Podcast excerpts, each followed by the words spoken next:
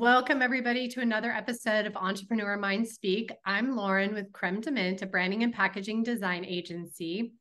And I'm here with my co host, Natalie. Hi, my name is Natalie. I'm the founder of Cloud Create, which is a web development agency specializing in Shopify and e commerce. And uh, yeah, I'm here based in Tampa. And today we would like to welcome Victor Olshansky and Scott Amster from Ziami Distillery. Uh, welcome. Thank you. Thank you. So, today they're going to be sharing with us a bunch of valuable information on starting an alcohol line or energy drink line. And we'd love to hear how both of you guys got into this business. Uh, sure, I'll uh, I'll start off on this question. Uh, so I'm I'm the, uh, the the founder of Ziami Distillery. Uh, we started the business in 2017 uh, with the, the initial intent to create a locally sourced contemporary rum for South Florida. Um, we created the brand first with a desire that eventually we were going to have our own small batch a craft distillery here in South Florida, open to the public, etc. Uh, we uh, did our first batch of rum uh, with another local distillery starting in 2018. Uh, we opened our own distillery in 2019, uh, towards the end of 2019. And then in early 2020, just as we were hitting our stride, uh, COVID happened and we had to pivot uh, we did a few other things, uh, made a lot of hand sanitizer. And then coming out of that experience, we decided going forward, we wanted to focus 100% on the production side of the business and leave the sales and marketing to other people. So mm-hmm. we transformed our business from a, a small neighborhood distillery and tasting room to a uh, contract manufacturing and co-packing business uh, focused uh, primarily on alcohol products, uh, but we've since added a canning line and uh, a range of non-alcoholic products as well, with a, a, specialty in energy drinks and alternative products such as cannabis and kratom and kava based uh, seltzers and beverages.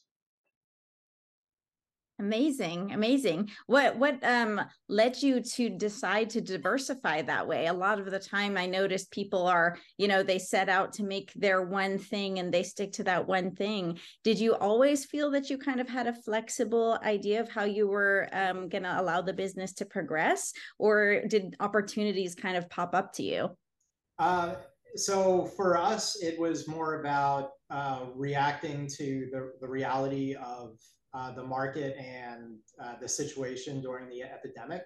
Right. Um, we, we we were really facing the decision of going out of business or figuring out some some path forward. And uh, for us, the, that initial path forward was uh, in manufacturing hand sanitizer. Um, almost overnight, we grew from uh, four employees, most of whom were part time, to upwards of 50 full time employees operating wow. uh, three shifts, uh, three shifts a day, 24 7 uh, for, for a period of about uh, upwards of two months, uh, just producing, producing, producing. And so that that experience basically taught us that we, we could handle the manufacturing side uh, pretty well, uh, and and we were actually better at managing that side of the business than the sales and marketing. Uh, so uh, coming out of the the COVID uh, experience and and also to as the hand sanitizer market started to dwindle at, at the end of 2020 uh, there were still a lot of questions about uh, when bars and restaurants would reopen, how quickly we could relaunch the Ziami rum brand, uh, how much additional investment it would take in sales and marketing to relaunch the brand versus you know, continuing with with our proven strength, which was the manufacturing. Um, and and so that that's how we we transitioned from a rum brand into a uh, a contract manufacturing uh, co-packing business. That's wonderful. I love that you found your strength there and then just went all in on that. I think that's very, even though you expanded in the product ranges, it's kind of like you niche down into what you felt your strength was. Yes, and and uh, you know, as we may get into, you know, later in today's podcast, uh, the alcohol industry in the U.S. is very complex mm-hmm. uh, and very complicated, uh, and and probably makes it uh, more difficult than some other consumer industries to to be good at brand marketing and manufacturing at the same time. Uh, so, so there's a good argument to be made for for choosing one or the other. Uh, and you know, there, there's also ample opportunities with businesses like ours that if someone has an idea for a brand or for a product, they, they can very well move forward with that product and get it to market without actually owning their own production facility. And how do you feel that you kind of work with new small business owners when you meet them? I'm going to turn a lot of this uh, conversation to Scott, who's our head of business development. And um, Scott, Scott has these conversations day in and days day out with uh, a lot of our uh, prospective clients. He, he can speak very well uh, to, how that comes about. Uh, thank you very much. Um, at this time, over the last couple of years, uh, projects have come to us in all sorts of points of where they are, uh, from people not having any idea to how to put this together, to uh, people who are already in production and already making uh, things happen. So, when a small client comes to us, we really have to start from the very beginning, which are the two important parts, which is their marketing plan and really understanding the three tier system of how the whole whole alcoholic beverage system works. And can you talk to us a little bit more about the three tier system? okay, great. Actually, Victor, you want to take the three tier system? You're really good at that one. Sure. So, uh, the uh, in the United States, alcohol is very tightly regulated and uh, a lot of the regulations date back to to the end of prohibition um, and are, are somewhat arcane uh, but uh, some some of the fundamental regulations that that came out of you know the, those early days um, is that uh, most of the rele- uh, most of the regulation is delegated from the federal government to the states which means that each state can have regulations and requirements that are very different from neighboring states. Uh, so uh, it's important for uh, a brand owner to understand, uh, well, to, to decide, you know, what state they want to launch in and how they want to expand because there's different regulatory considerations for, for each state they're going to be going into. Uh, one thing that's common across most states is, is what we call this three-tier system where the government has basically designated that uh, producers and manufacturers in alcohol uh, cannot be connected or, or co-owned by distributors and uh, there can be no common ownership between distributors and retailers.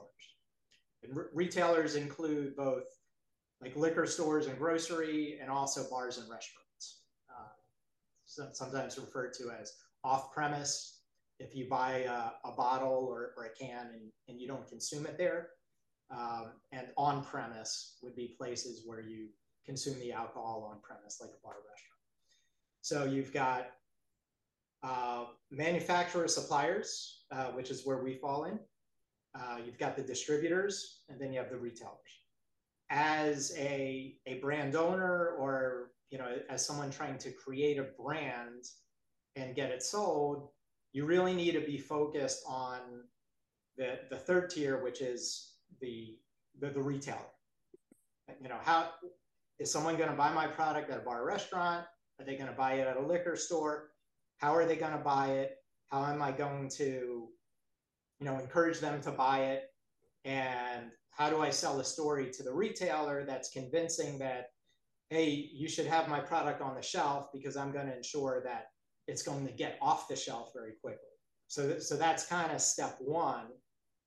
But you can't complete step one if you don't have a good relationship with the distributor in the middle to get the product from me to that store. Over the years, the of those three tiers, the distribution tier is uh, the most consolidated and has the most leverage in the industry. So understanding who the distributors are in your market and how to work with those distributors is is essential to be being able to get your product from A to B. That first tier dealing with the production side is actually the easiest of all three. Uh, we spend a lot of time with more inexperienced clients explaining this to them. You know, one of the things that's really helpful to a new brand starting out in this industry is having someone on your team with industry experience. You know, whether that person is a direct stakeholder you know, or, or financial partner or someone on an advisory board, uh, it's going to go a long way towards ensuring long-term success. You start working with people kind of right off the bat, like if you have someone relatively new, um, where you'll help them guide them in certain ways and kind of maintain that relationship, or do you have kind of a hard line where you're like, okay, get all of this ready and then come back to us? Well, we go through that process with them from the very start because it's really important that they understand that, like Victor said, and it's really important that they know their target audience and who they're really trying to focus with on this brand. You're not going to be a brand for everybody, especially right out of the gate. And you really have to hone in on who you think you can sell your product to. Besides them knowing their target audience, like, are there other things that people need to have ready when they come to you? The more they have ready, the more we could speed up our process of getting them to the finish line, which is a product in their hand. But it all varies from client to client. If we literally have to start from scratch of this is how it works and this is how you source things, this is how you become with a you know flavor profile, this is how it could look. So it really depends on from client to client, but yeah, we have started from ground level, very low of them having no clue what's going on. So, and do you have um, specific formulations or private label options um, that you really like to work with, or are you quite open when it comes to that? Uh, we do both. Um, we have a variety of flavors that we've already worked with and we feel comfortable with. And we can let people taste it and try it. And then maybe they'll have a different spin on it, which isn't too complicated. Uh, or we could start from scratch. Uh, we have an in-house flavor scientist that we highly recommend. His name is Marvin. He does excellent work, and we have a couple of other options as well. So our our goal is really to fit people with people they like to work with, and give them options, and not just say, "Hey, you know, this didn't work, and we're done." And so it's been it's been working very well with us to give them options, to give them some some people want to own their recipes some people don't care some people have the ability for upfront costs some people don't. So we try to work with them best we can within their budget and what they're trying to accomplish. Do you have um, a minimum order quantity? We do. So for bottling uh, 750 mls is uh, three pallets depending on the shape of the bottle ranges from anywhere from 600 to 720 bottles which is roughly 1800 to 2100 bottles and that that's like 600 to 720 bottles on a pallet. So right. so that times three is is effectively our minimum. Yep. Um, when it comes to canning uh, the minimum's a bit higher. Um, it's uh, 30,000 12 ounce cans. Uh, but we could split that that up in up to three flavors. Oh wow. Uh, but the the the cost expenditure ends up being uh, pretty pretty similar between 30,000 cans and, and 2,500 bottles. What is that cost expenditure, if you don't mind me asking? How much should someone think to budget for for their first run? Scott? Yep. Uh, so uh, we're looking at around thirty thousand dollar investment, thirty thirty five thousand. depends if we're doing a, a formulation as well. There's an added cost to that, but that's typically where a client falls in. Uh, good marketing budget would probably be around a hundred thousand dollars starting and on up to you know hundreds of thousands of dollars to really get a brand off the ground. And wow. would that hundred thousand be for like the first year? So you would say like a hundred thousand dollars per year. You would say. I, I would I would say hundred thousand dollar minimum. Yeah. for, for, the year, Victor, or you think it's a six months? What? She's asking you how long that hundred thousand will will take them.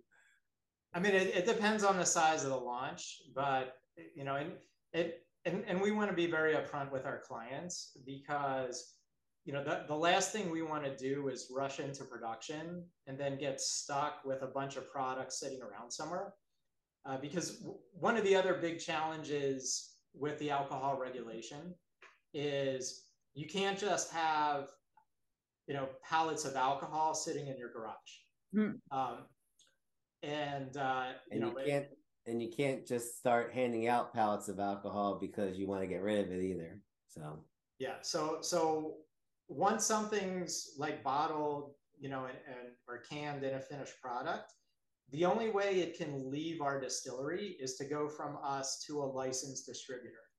So if the brand owner hasn't thought that through, doesn't have that in place, you know, does, isn't ready to go to market when we're ready to go to production, it it's just going to be stuck here. And you know, and, and we don't want to be sitting on a bunch of someone else's product because it's not like we could resell it to someone else either. It's it's it's not that simple. Uh, so you know, we're we're very happy to push out our production timeline, you know, six, 12 months if that's what someone needs to get their marketing and distribution plan in place. Do you have primary container options? Can people actually come with their own if they have their own? So we have a, a selection of stock bottles that we work with about four or five different suppliers. Also have the capability of custom bottles in China and Mexico as well. Uh, the real key to coming up with a crazy concept or you know like uh, like a skull vodka that's the shape of a skeleton or something that's really cool is that it works on our production line that it can go through the system of the rinser the filler uh, the corking so that's where the challenges come in of how creative you can get to working within the confines of the line system and production but the answer is yes we can create a completely custom bottle or you can go with a stock bottle as well you can do uh, labels. We got screen printing capabilities. We even have these things called bottle emblems that are really cool that get stuck on the glass. So there's a lot of ability to create something new, even though it's a stock bottle, and really have the image and concept pop out. And, and there's a lot of economies of scale in the packaging side of this industry. So it, depending on how you know the size of someone's budget, you know, or what their their production expectations are. You could do a lot more when you know you're looking to do 20,000 bottles versus 2,500 bottles. Um, and you may be able to do the same thing on the smaller order, but the cost per bottle is going to be so high, it just doesn't make sense is that potentially one of the pitfalls that you see um, or are there other pitfalls that you've noticed that a lot of people run into or the same mistakes that you see happen over and over again in your industry some of the pitfalls we see are people trying to get into this business having no clue what the three tier system is and how it can how your product has to move through the chain. Other pitfalls are just sheer marketing um, challenges and and the cost of marketing. And then one of the biggest pitfalls that I ch- I face a lot is um, this is my grandmother's secret secret recipe that she spends an hour in the kitchen making and during the holidays everyone just loves it it's amazing and how do we put it into a bottle? And they think you can take that original natural recipe and make it cost effective make it last in glass and that's you know when you start to break that apart with people they get all discouraged and unhappy and well that's not how she made it. Well there's a reason why you know it's not on the shelves is because it you know it can't it can't be scalable it's not cost effective so those are kind of the pitfalls we we run into when we get started with people there's a lot of workarounds um, you know just to, to piggyback off of scott here um, we uh, you know we, we work with some very good flavor developers who, if, if someone brings us a sample of, of something from their kitchen and they say, hey, we want to match this flavor, matching the flavor isn't that difficult. Hmm. Um, but if they say, hey, we want to match this flavor, we want to do it with, you know, 100% fresh fruit juice, and we want 24 months of shelf life, and we want it certified organic, and we want it gluten free and dairy free and this that and the other thing that's where you know we we got to be realistic and say look you know we could do the flavor. Uh, we could do the flavor and have it be all natural. That that's that that's not a big big bridge to cross. But some of these other things there's real world considerations that well to do it that way you're only going to have two weeks of shelf life you know and and you're going to have to keep it in a cold chain from the point of production to the point of sale. Uh, you know and that's going to add a lot of cost. Um, you know or you know these are some of the other trade-offs to achieve what you want I, I'd like to add to that as well what we're facing so people are taking the effort of hiring uh, very professional flavor houses and people that engineer um, formulas, but they're not asking the right questions when they're doing this. They're not asking them like how, like who can produce this for me or how scalable is this? And it really is um, tremendous disappointment when they come to us, you know, with this 14 ingredient you know recipe that was professionally done, but there's no production house that's going to produce it for them. So so they're they're discouraged. They spent all this money, they spent all this time, and uh, you know I don't I don't know where it's getting missed in the translation at some of the places, but I guess they're not asking the right questions of all right, I, I need this formula, but I need it to be scalable and I need it to be uh, be able to go into production. Such a good point for people to think with. And and something that i feel like people that don't know anything um, especially about distribution and production and storage and such like that um, even through my own business. So I deal with a lot of e-commerce companies. So anything food related, they have to think with how is it being shipped? How is it being stored? Is it going to be even good by the time that it gets to the store? And how long do people have to buy it? And these are all things that have to be really thought through from the very beginning of the business. And I will say that uh, you know a lot, a lot of the things we're talking about, with the exception of the three-tier system, are, are applicable applicable to uh, all beverage products, not not just alcohol. You know, I hope I hope people keep that in mind when they're uh, considering starting a beverage brand, uh, because you know ultimately, no matter how how great your dreams are, if you can't turn it into a profitable business, it, it it's not going to go anywhere. What would you say is the number one question people ask you? You know, I, am talking to new uh, people, clients, and they're out there on a goose chase. I mean, they're spending six months, a year, two years trying to get this done, and and they're just not getting any traction. I don't know if people mm-hmm. aren't disclosing information to them.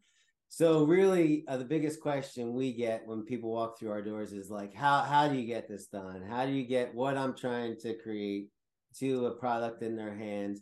And we've created kind of like a, a, a, playbook to fill in all those pieces. When they when they walk out of our door within 20 to 30 minutes if they don't know how to get it done at this point then it's just a lack of motivation or a lack of funds because you know we're basically laying this out of how to how to get it produced. But i can see if you don't have people like victor and myself you know, handing this to you, how it could get very frustrated. You know, where do you source glass? Where do you get labels, corks?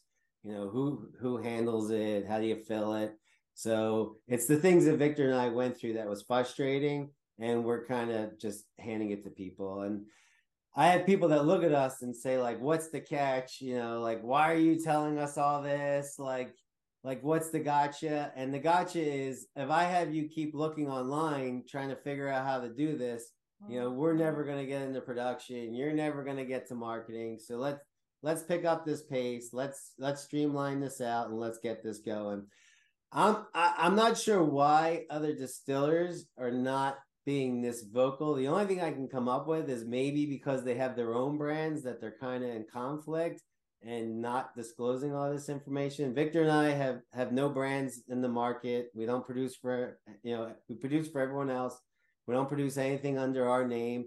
And our goal is really to get you guys to you know to the finish line, to market and to sales. So that's great that you create basically a blueprint for them to follow with all of the resources. I mean, I think a lot of times I see the same thing in my business that, you know, they get lost. You know, they're like, okay, what do I do next? They don't know the order of how things should go. And there's just a lot of information out there that I don't know, confuses people. Yep. So that's amazing. But but I, I do want to reiterate the you know, for, for someone starting a brand or or growing a brand or or trying to bring a product to market, the real legwork that you know they need to do themselves, you know, or or you know have the team in place, is that sales and marketing piece. And you know, we we can talk them through the regulatory, you know, uh, challenges of the alcohol industry, but but we can't we can't do their sales and marketing. Uh, no, the complexities of production, we'll work through that with them. It's it sounds complicated, but it's it's the easier part of the equation. So, you know, put in the effort up front, think through the the marketing piece. You know, before you go to a co-packer, you know, looking for production, and and, you're going to be in a much better position than saying, oh, if I could only produce a product, if I could only get a prototype, you know, if I can only like, you know, get get my grandmother's formula into a bottle, it's going to sell itself. It, I'm, I, am i am sorry, but it, it's not going to sell itself. You got to sell it. Figure out how you're going to do that first. You know, th- then we'll help you put it in a bottle do you usually recommend uh, marketing agencies or anything like that or do you really let the individual companies kind of sort that out for themselves and figure out all these details or the the, the bigger part of their business in this case so so for the production side i have several vendors for every category uh, from corks to bottles to labels to screen printing uh, on the marketing side, we started to um, develop that a little bit, and we kind of sh- shied away from it. But I think I am going to build like a five to ten, you know, preferred marketing people, and and give them as an option to you know contact them and see if there's uh, value in in what that marketing team can do for them. So I do think I do think it is something that we have to develop. We just haven't uh, gotten there yet. So. Yeah. That makes sense. I mean, again, from my industry, I see it as well. A lot of people they come to me generally with a product already, so they're very excited about their product. They want to get it to everybody, and they're ready to, you know, have a beautiful website built. But I have to make sure that before they're before they're even paying me they have some idea of what they're going to do even if it's not fully formulated because just having a website these days is not going to make you have a ton of sales like maybe it did you know 20 years ago um, or 15 years ago when you could have a website and that was already attraction enough. Now you really have to have your marketing there. Um, so i always have to do the same and i have to either recommend them or just make sure that they have people in place that are ready to take on that responsibility I, I, don't have any other questions. Is there anything else you guys want to share that you think is pertinent for entrepreneurs to know? Like we've been saying all along, start with a marketing plan first and then work backwards. If you're going into the alcohol industry specifically, try to get an experienced industry member on your team. Awesome. That that'll go a long way. Absolutely. Well, thank you guys so much for being here today with us and sharing all this valuable information. And that wraps up another episode of Entrepreneur Mind Speak. Thank you so much, everybody. Bye. Bye. Thank you very much. Thank you. Yeah. Yeah, thank you.